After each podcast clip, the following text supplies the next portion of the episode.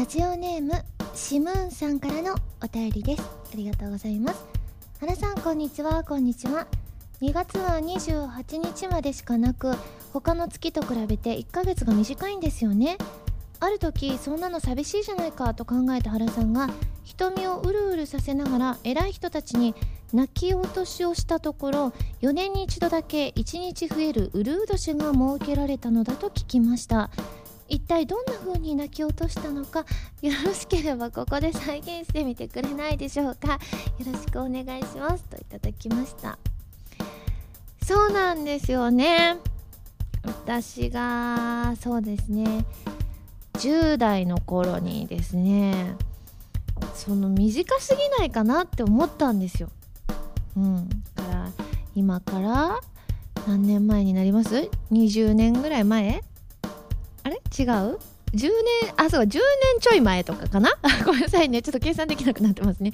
10年ちょい前ぐらいに、ね、ちょっと全部ね、28日までで終わるのあれだなと思って、え、再現ですか？じゃあしてみますね。だ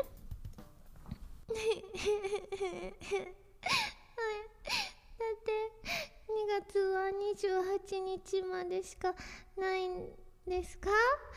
あのだって1日増えた方がいいと思うんです なんでなんでいいんでしょうね でもなんかそういう特別感がある時も欲しいなって思うから4年に一度だけ1日だけ増やしてください。というわけで今週は原由美の「うるう年ラジオ」改めましてこんばんは原由美です。原由美のまるまるラジオ略してはらまるこのラジオは毎回皆さんのお便りによってタイトルを変えるというちょっと変わった内容になっています。ということでうるう年ってえいつなんだろう？えっ、と今年は違いますよね？違いますよね？4年に一度っていうことでね。確かその時にあの生まれた人ウルー年の29日に生まれた人は誕生日がなんかどうたらこうたらなるみたいな話を 聞いたことがあるんですけれどもね全然意識しないからいつがウルー年なのかが全く分かりませんけれどもね、まあ、1日多くても少なくてもあでもやっぱり多い方がいい気がする。なんかイベントとかあった時とかにその練習とかになるとこう1ヶ月の計算が28日までだとあもう次の月になってもうイベントの日になってああ練習しなきゃみたいになったりするから割とその一月が長い方が個人的には嬉しいなって思うことの方が多いですね。あ来年がそうらしいですよ。そうなんですね。その時きっと生まれる人もいらっしゃるでしょうね。ん？ちなみに30日以下までの月は2月の他に何月か？あ私覚えたことありますよ。あの覚え方があるんですよ。西向く侍って覚える。侍が11月だから。え？24月。6月？むく9月。侍11月。が、えー、30日までしかないっていうのを小学生の時に担任の先生が言ってて覚えてますよね。はいということでですね今は、えーと、はらまる登録当日の配信なんですって。うっちーとすわちゃんがおそらくおそらくじゃないですね。実際遊びに来てくれてるとは思うんですけれどもあのトリニティとのコラボなのでねちょっといつもとは違った仕様でお届けする、えー、公開録音になるんじゃないかなというふうに思います。私のリアルな、えー、時系列ではですねあのもうちょっとでバレンタインという日なんですよね。だから今日もあのこのラジオの現場にねあの持ってきたんですよ。でもその日何人にお会いするか分かんないから私いつも多め多めに持ってくるんですよ。なので今日もいつもそんなにいらっしゃらないんですよ。でも8つとか8つぐらい持ってきて何が起きてもいいようにちょっと多め多めに毎年持ってくるようにしてますね。そんな日に限って今日はあの現場に2人しかいらっしゃらなくていつももうちょっといるんですけれども本当にね何人いらっしゃるか読めないから私は結構ねこの時期はねドキドキそわそわしてしまいますね。あのねおそらくバレンタインの当日はあの FM ポートさんにラジオのゲストを出させていただいたと思われますのではいきっとそれを聞いてくださった方もいらっしゃったんじゃないかなというふうに思います。ねだからその日もきっとねチョコレートなりあのクッキーなり今日クッキー持ってきたんですよね。私がそのままのチョコレートよりもだってそのままのチョコレートって甘いことが多いじゃないですか。だから個人的にはクッキーとかの方が好きなのでクッキーを持ってきたわけなんですけれどもおそらく14日の日も何人に会うか分かんないからちょっと多めに持っていってるんじゃないかななんていうふうに思います。ではメール紹介していきましょうね。ハンドルネームるきさんです。ありがとうございます。ハラミこんばんはこんばんは。先日は A&G の生放送お疲れ様でした。とても楽しく拝見させていただきました。今回はランキング形式で曲とともにキャッチマイボイスズの映像を流していましたね。そのためハラミーの解説や曲に対する思いがまた聞けてすごく嬉しかったです。さらにお手紙のシーンも全て流していただいたので私もハラミー同様泣いてしまいました。今更ですがハラミーお手紙をくれてありがとう。いえいえ。えー、最後にウインクをやっていただいたのがすごく可愛かったです。だんだんハラミーのウインクがお上手になってきてる気がしますがみんなからの無茶ぶりのおかげでしょうか。かっこ笑いまたどこかで機会があればウインクをやってほしいです。あ上手になりましたか？嬉しい。ウインクってほら片目閉じるのが難しくて私いつも両目閉じちゃうんですよね。それを最後生放送の最後でやったんですけれどもね。うん好評でよかったなって思います。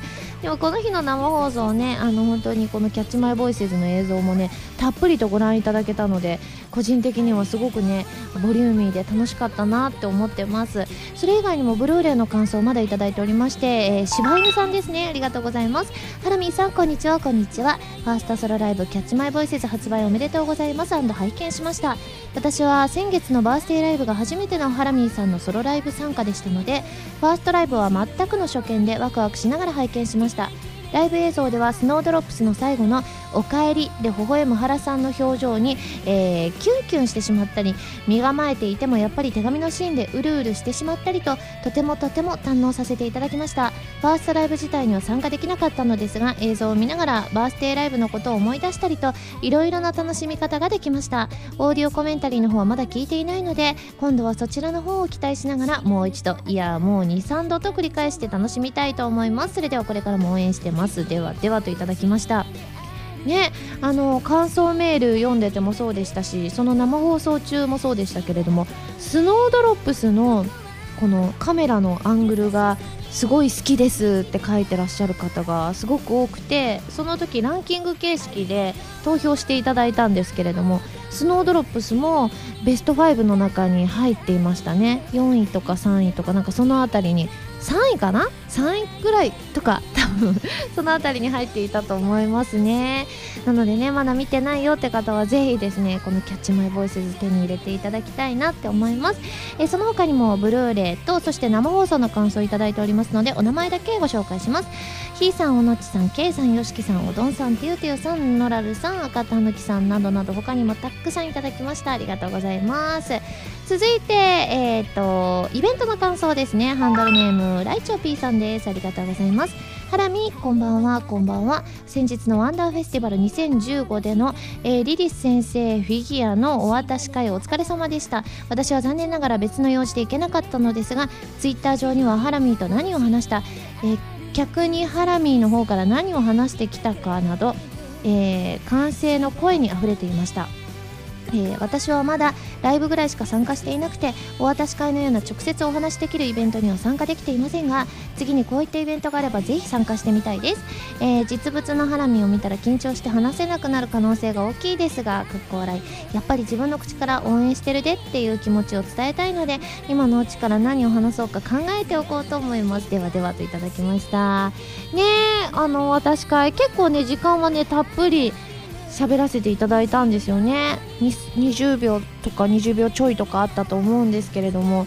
私もねあの皆さんとがっつりお話できる方がすごくね嬉しいのですごく時間もたっぷりでいろんなお話させていただいたんですけれども。まあリリス先生のフィギュアすごいんですよね。あの水着なんですけれどもすごくねあの水着のシワとかなんか本当にね細かいシワが入っていてすごくねその職人さんのこだわりみたいなものがねあのいろんなところに垣間見れてですねすごくおすすめのフィギュアなんですけれどもねその他にもねえっとねハシピーさんからねこんな質問いただいてますよ。ハラミーブログをワンフェス会場で確認した際に思ったのですがハラミーはお手紙読むの今回早かったですね。そうなんですよ。あのちょうどメイク中とかにいただいたりしてたのででブースの中にメイクルームがあってでそこで、あのー、お手紙をこういただくたびにすぐ読んでいたのでイベント前に全て読み切ってたんですよね、えー、すぐに目を通してくれたようで本当にありがたかったです。イベント内容によっては違ったりもするんでしょうが、えー、時間に余裕があればお手紙類はすぐに目を通すのでしょうかといただきました。そうですね。基本的に、あの私、あのイベントとかでねお手紙いただいたらその日中に読むようにはしてるんですけれどもまあたまにすごく大きい会場の時あのー、それこそアリーナクラスであったりとか幕張とかそういった時にすごくなんか出演者さんもたくさんいた時にあのもうプレゼントとお手紙をもうまとめてこう事務所に送るみたいな方式があるんですよ。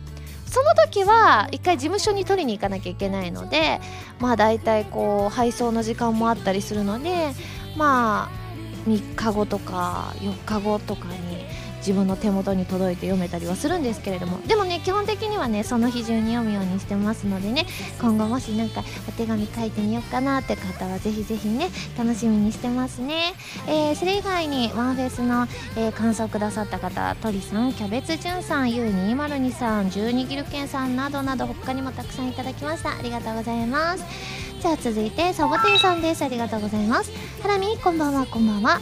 3月15日に開催される声優会フェススペシャルナイト声優春の大三角形への出演が発表されましたね。MC に大橋愛流さんを迎えハラミ以外の出演者に原田ひとみさん米沢まどかさんといった顔ぶれとのこと。このメールを書いている時点ではイベント内容の詳細は発表されていませんがかなり珍しい組み合わせではないでしょうか。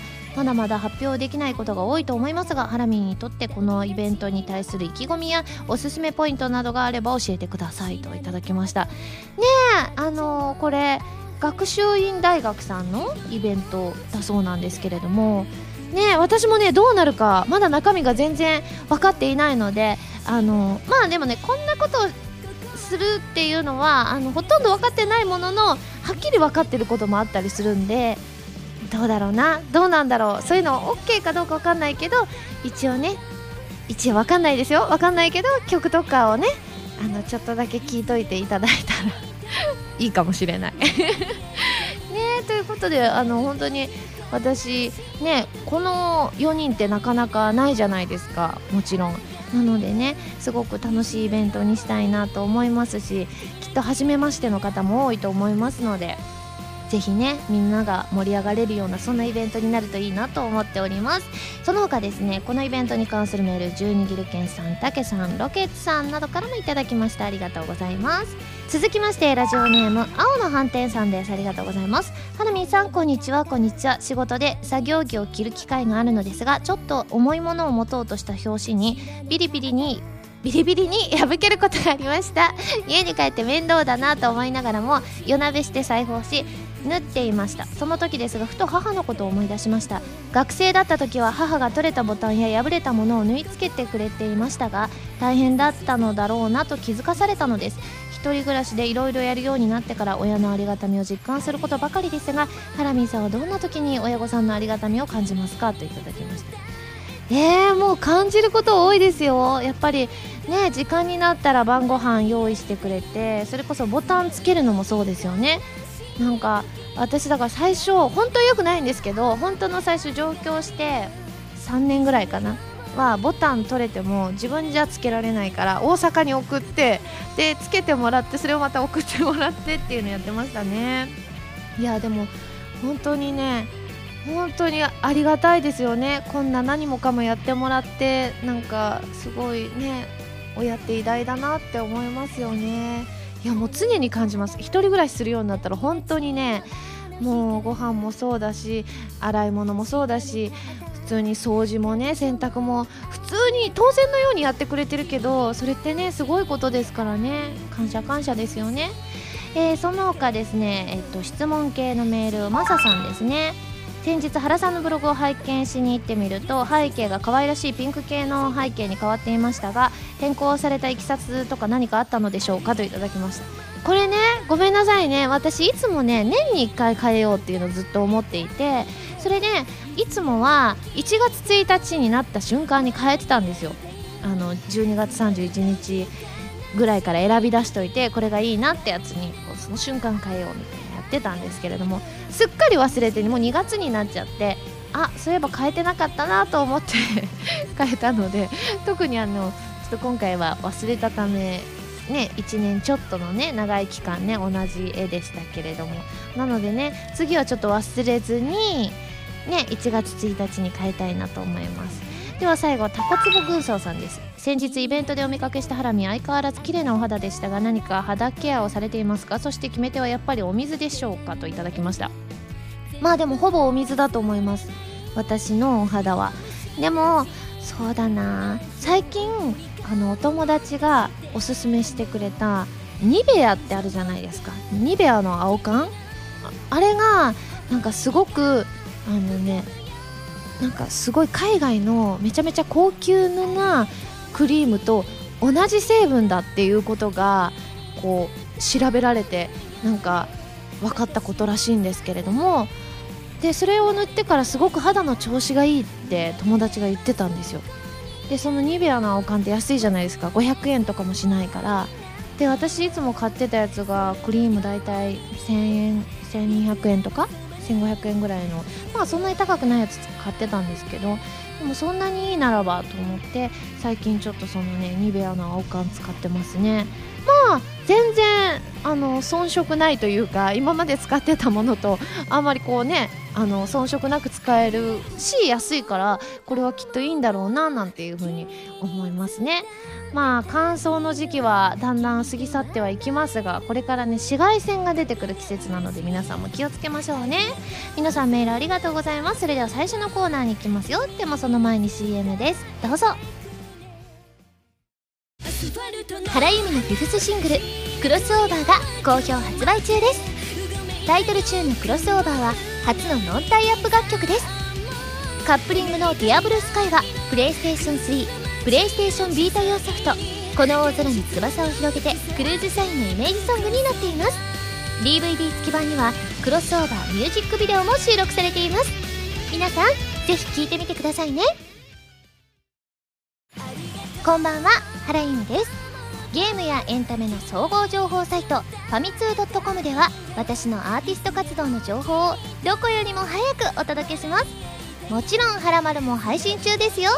ブログの更新や予告映像の配信も行っていますのでぜひチェックしてくださいね。弓手段。このコーナーは全国各地の名産などを私原由美が実際に食べて皆さんに広めていくコーナーです。今回も名産をいただいて最大で星3つまでで採点させていただきたいと思います。それでは今回のメーカーをご紹介します。今回は熊本のメーカーマルホーさんの松風でございます。ねえ。初めて聞きました。しかも熊本のメーカーも今までなかなかなかったですからね。あくまモンのところですね。そういえばね。ということで今ねパッケージを見て開けているんですけれども日本一薄い和菓子っていうことでこの何これ、マルホーさんの3代目店主野口誠二郎さんがお菓子を作っている写真がね3代目って感じのなんか立派な感じの雰囲気が漂っておりますけれども日本一薄いお菓子ってどんな感じなんでしょうね。では早速開けてみたいと思います。すごい。これは和菓子って感じですね。あー薄い。あそっか。こういうことか。あ薄いです。これは確かに。日本一かどうかは私は分かりませんがかなり薄い。お菓子になってますね。おーちっちゃいし薄いですね。これは本当に数枚一気に食べると美味しいかもしれない。まあでもとりあえず1枚だけいただきます。うんあの和菓子って感じの味してます。うんパクパク食べれます。そんなに甘すぎることもなくうん。なんかパリパリしてて歯ごたえがいいですね。ん？甘さはそこまでないですね。うん。ほんと和菓子って感じの味ですね。これでもね数枚重ねて食べるとさらに美味しいと思う。どんな味か？これどんなんて言うんでしょうね。和菓子って感じの味なんですけどなんて言うんでしょうね。と数枚一気に食べるとさらに味がね口の中に染み込むと思うんでね。うん。まあ香ばしい感じの味してますよね。うん。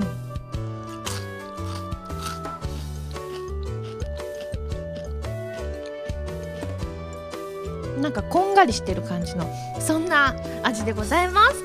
ということで早速ね採点をしちゃいたいと思います。ユミシュランの評価は星。2.5です。はいということでですね美味しくいただきました。感想生 CM として披露したいと思います。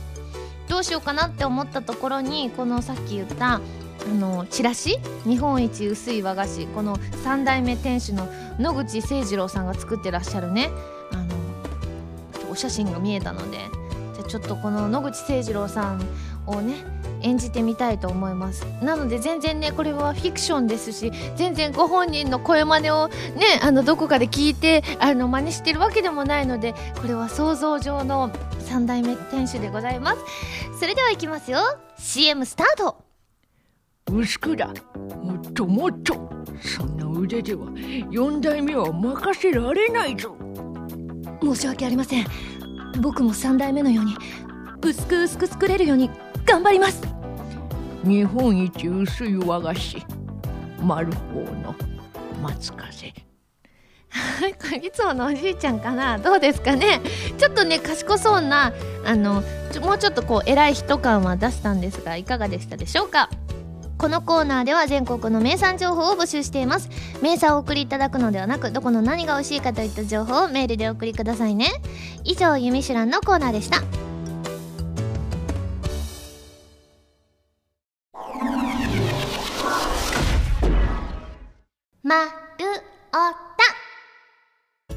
こちらのコーナーは普通のお便りから特定のテーマまでいろいろなお便りを募集して読んでいくコーナーです。募集していたテーマはこちらの3つです。まず冬に行きたい私とのデートの場所は？私がうまそうだと思う動物のモノマネ。そして新曲作成のためのコーナータイトルでございます。ではまずデートの場所からいきましょう。こちら水星石のマスターさんです。ありがとうございます。それはズバリスケート場です。僕は生まれてからスケートをしたことがないのでハラミーさんにスケートを教えてもらいたいですと。私もしたことないんです。でもずっとスケートをしたいなと思ってて大阪にいた時からしたいと思っててでもねスケート場がなかなかなかったんですよ大阪に。難波の方にあるんじゃないかみたいな噂は聞いたことあったんですけれどもね今東京でもどこにあるのかいまいちよくわからないんですけれども私も一度でいいからスケート滑ってみたいですね。続いてコスタクルタさんです。ありがとうございます。ハラミーこんにちは。こんにちは。決して冬に限ったわけではないのですがハラミーとデートに行くのならば美術館に行ってみたいですね。当時読んでいた小説の影響もあり数年前から年2回ぐらいのペースで都内の美術館に行くようになりました。作品を通してその時代の流行だったり文化を垣間見えることができてちょっとした勉強にもなりますし何より写真とは違う本物の絵画や彫刻類を間近で見ることができるのはとても貴重な体験だと思っています。え個人的には一人の人物に絞った作品展には時が経つことによる作風の変化や影響されたもの等が如実に現れその人自身の生きてきた歴史を見ているかのような気分にさせてくれるのが面白くおすすめですね。ハラミー自身も昔から絵を描くのは好きでしたし楽しめるんじゃないかなと思いますよといただきました。私美術館もそんなに行ったことないかもしれないですね。あのー遠足とかでもしかして行ったことあるのかもしれないですけど美術館もまたどこにあるのかがちょっと謎だったりするのでねえなのであんまりこう絵をねこうまじまじとこうなんか絵描きさんの絵を見たこともないのでまあ確かに新鮮かもしれませんね。では最後メノさんです。ありがとうございます。私がハラミーと行ってみたい場所はズバリ洋服屋さんです。なぜかというと今年になって自分が買い物に行くと毎回偏ったコーディネートになっていると気づきました。なのでハラミーが一緒にいてくれるならおしゃれなコーディネートをしてくれると思いこのメールを投稿します。洋服は一人で選ぶのも楽しいですが一緒に選んでくれる人がいればもっと楽しいですししかもそれがハラミーだったらと思うと本当に楽しくて素敵な一日になると思います。といただきましたね。私全然ファッションセンスないからあんまりねお役に立てることは言えないかもしれないんですけれどもでもね全然こうね買い物行ってこっちかこっちどっちがいいって言われたらこっちっていうのはおそらく言えるとは思うんですけれども私基本的にね買い物をいつも一人で行く派だったりするので誰かと行くっていうのがねまあ衣装を探しに行く時でたまにあったりはするんですけれどもそういう時はもう完璧に私は委ねるパターンですね。衣装探しとかは。もう全くもってわからないので私がちなみに好きな男子のファッションとかありますか？ってことなんですけど。うーん。えー、爽やかな方がいいかなとは思いますね。うん。なんかそうだな。爽やか系。私あんまり男性のファッションわかんないんですよね。あの小綺麗であれば何でもいいかもしれない。あのちゃんと洗濯してれば 何着てても割と T シャツ1枚でも全然大丈夫ですし分かんないんですよね男性のファッションってね。なんかすごくね男性声優さんとかすごくおしゃれなお洋服とか着てらっしゃったりとか割とこう華やかでらっしゃったりするんですけれどもまあそういったのも華やかですごいなとも思いますしもうちょっと素朴な感じも好きだったりするので割と何でも好きかもしれませんね。この前も私一人でねあの御殿場のアウトレットまであの行きました。あの私買い物行く時基本的にまあ店員さんとのやり取りはあるんですけど基本的に一人で買い物行くことがもう95%なのでねあのーすごい雪が降るぞっていう日にね御殿場って静岡県ですよね。静岡県。そう。あの新宿からあのバスで往復分あの時間決まってるんですよね。9時40分ぐらい出発でえーとね、向こうね16時半とかに出るみたいな感じで決まってて往復ね2800円ぐらいで乗っていけるバスのやつがあって。で当日本当はそれってなんかこう事前に予約しとくもんなんですけど私一人だったので飛び込みで行ってあの一席空いてたから 入れてもらえたんですよね。まあ、結局あんまり収穫ないままあの本当は冬物のコートを買いたかったんですけれども見つからずなんかタオルを2枚買って帰りました 案外ね本当に収穫ない時はないのでお洋服探すのって難しいなって思います。では続いて新曲作成のコーナータイトル参りますね、えー、かぼすサワさんです。ありがとうございます。えーと、ハラミこんばんはこんばんは新曲作成のコーナータイトル案ですが「綴るミュージックアンサンブル」というのはいかがでしょうか？みんなで思いを重ねて綴ったメロディーしその素敵な曲を一緒に奏でていきたいという願いを込めてこのタイトルにしましたと。確かにミュージックアンサンブルって素敵ですね。続いてりょうさんですね。えーと、原さんは詩や曲を考える時にお風呂で考えることが多いとおっしゃっていたのでバスタイムというのを考え確かにバスタイムってまあ綺麗なイメージもありますしね。そして私これすごい好きなやつがあって ハンドルネームデザイアさんがラノベタイトル風にいただきました。俺たちのハラマルの新曲がみんなでできないわけがない。これ私すごい好きでなんかこのメール見てからずっと笑っちゃって。ねえちょっとでもどうなんだろう。これがコーナータイトルになったら私毎回吹き出しちゃいそうだけど よくこういうラノベのタイトルって長いやつあったりしますからね。続いて蛍光イエローさんです。ありがとうございます。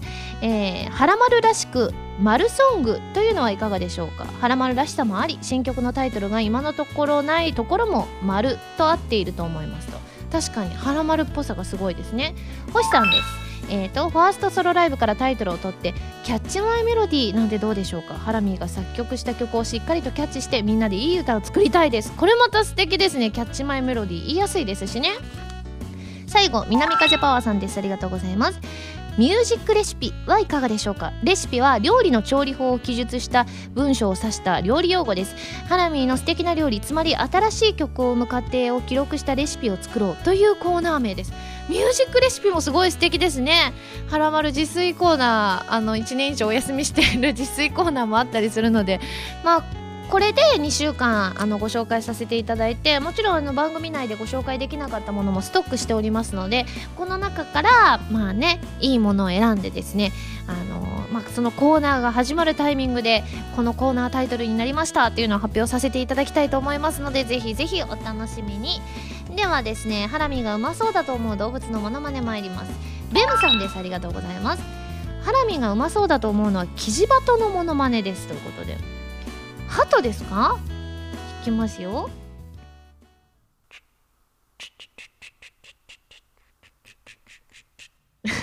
乗ってるかなこれ？音量ちっちゃいですけど。あでも書いてくれてる。低いトーンで。ほうほうこんなに言います？ハトキジバトってやつは言うのかしら？ほうほうほうほほほうほほほほですって。じゃあいきますね。ほうほほほうほほ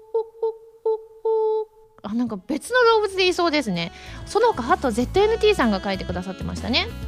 続いて勝利さんです。クマクマか。いきますよ。これリアルな怖いやつですね。続いて赤たぬきさんです。えーとぜひカニのモノマネを聞かせてください。いきますよ。なんか泡吹いてるイメージだから。続いてもつくろさん。ん？何何これ？世界一美しい鳥と言われるケツァールの？鳴き声。いきますよ。ケツァールケツァールわかんないよ。包丁くんです。ハラミーがモノマネがうまそうな動物はインドに生息する全長176センチ体重48キロの生物ですこの動物は鳴き声が特徴的で宙に浮くことができるという特技を持っています。獲物を捕らえる際は遠くからひたすら炎を吐いてたまらず襲いかかってきたところはテレポートで逃げるというああ逃げるという独特の狩りの手法を使います。この動物は日本ではダルシムの愛称で多くの人に親しまれています。いきますよ。Your? 私が好きなやつじゃないですか。でくずりさんですねハラミがうまそうだと思う動物のモノマネですがえ？王将のモノマネはいかがでしょうか？それ動物じゃないよねと思われたでしょうがそこは愛でカバーしてください。ねえ王将のモノマネ？わかりました。いがこてなんだっけ？よく聞くのに。もうちょっと勉強していきます。あのモノマネできるようにもうちょっと通い詰めますね。スイカ割り人形さん最後ですね。ありがとうございます。動物のものまね可愛くてついつい癒されてしまう。カピバラなんてお上手そうですよねって。カピバラって存在するんでしたっけ？実際存在する。するんですか？え？わかりました。カピカピカピカピカピ。パラパラパラパラパラカピバラカピバラ。乗ってるかな？えカピバラさんって存在するんであいる！いた！すごい！えー、あこんなじゃあちょっとイメージ違いましたね。えすごいでかいのかしら？これだとこれあれあれみたい。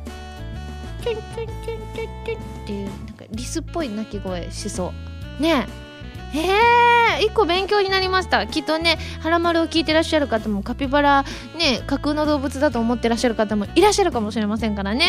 ということで2週にわたってお届けしてまいりました。皆さんいかがでしたでしょうか？ではですね募集するテーマのおさらいしておきましょうね、えー、1回だけ超能力が使えるとしたら何が使いたい？ということで使いたい超能力とその理由をお願いします。そしてイラスト連想ゲームのヒントをください。ということで、えー、3から5個ほどヒントを書いていただいてそれを読みながら私がイラストを描きます。出来上がったら答えを見るということで。まあ、そのイラストははらまるブログか次週の映像で公開したいと思います。そして水戸納豆さんからいただいた最近へえそうなんだと思ったこと。こちらの3つでお願いします、えー、それ以外にもですねテーマのお便りから、えー、いろんなお便りを募集してますのでどしどしご応募ください。以上丸太でした。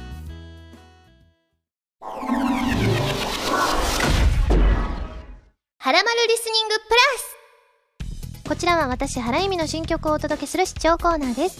今回皆さんに聴いていただくのは現在発売中のフィフスシングル「クロスオーバー」から「クロスオーバー」をお届けしますよ。それでは聴いてください「クロスオーバー」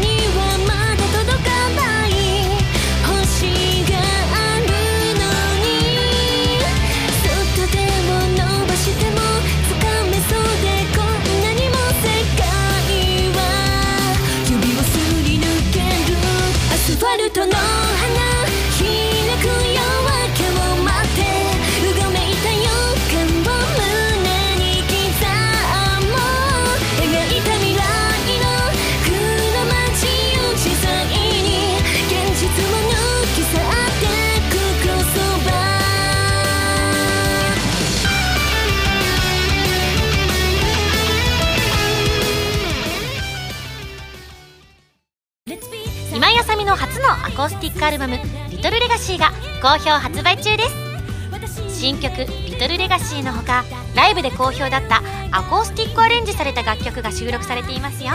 ぜひ皆さん聴いてみてくださいね。薄倉もっともっとそんな腕では四代目は任せられないぞ。申し訳ありません。僕も3代目のように薄く薄く作れるように頑張ります日本一薄い和菓子。マルフォーの松風。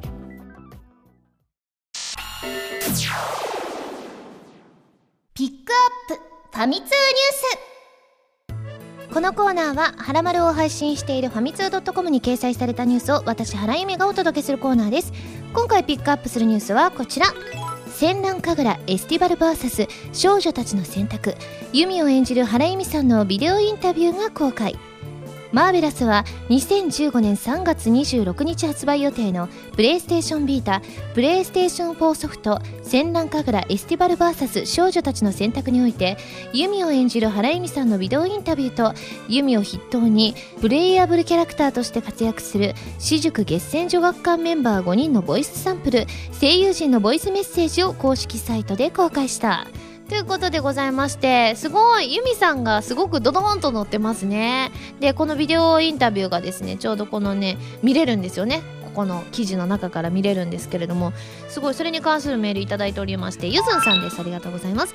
ハラミこんばんは。こんばんは。戦乱神楽エスティバル VS のビデオインタビューが公開されましたね。15分半にわたるボリューミーなインタビューで神楽についてユミについてエスティバル VS の見どころなどいろいろ語っていましたね。中でも世界で一番可愛いと思うものはの質問ではてっきり女装したハイドさんという答えが飛び出すかと思っていたのですが、えー自分が演じたキャラクターたちという素敵なお答えで胸が温かくなりました。僕自身仕事で担当させていただいたものは我が子のように愛したいと思っているのでハラミの思いが少しわかる気がします。自分がその子を一番愛したいという気持ちはとても大切なことですよね。ハラミの愛がたっぷり詰まっているからどんなキャラでも魅力的に見えるんですよね。エスティバル VS でのユミさんの活躍が楽しみですといただきました。ねえそう。言わせていただいたんですよね。あのそう世界で一番可愛いと思うのはこのユミさんもそうなんですけどまあ演じさせていただいたキャラクターってまあ自分が一番愛したいと思うのですごくね可愛く可愛く何人も映っててもやっぱりそのねあの自分が演じたキャラクターを目で追ってしまったりはするんですけれどもまあでも確かに女装したハイドさんもあのその自分が演じたキャラクターたちをのけたらあの多分この本当に世の中で本当にリアルに存在する中だと一番可愛いものはアイドルさんとかもう可愛い人いますけど女装してハイドさんが一番可愛いと思う。それを私はもうねあの一生変わらないと思うんですけどハイドさんがどんだけおじいちゃんになってもね。いやいやまあそれは置いといて。いやでもねこのねエスティバル VS なんですけれどもまあゲームはもちろんのこと OVA ですか？もね出るんですよね。はいそれは4月にブルーレイが発売になるんですけれどもこちらもねすごくねアニメーションでこのユミさんたちを見ていただくことができますのでぜひぜひですねこちらゲームと合わせて4月発売のですね、えー、ブルーレイの方もゲットしていただきたいなと思います。以上ピックアップファミ通ニュースのコーナーでした。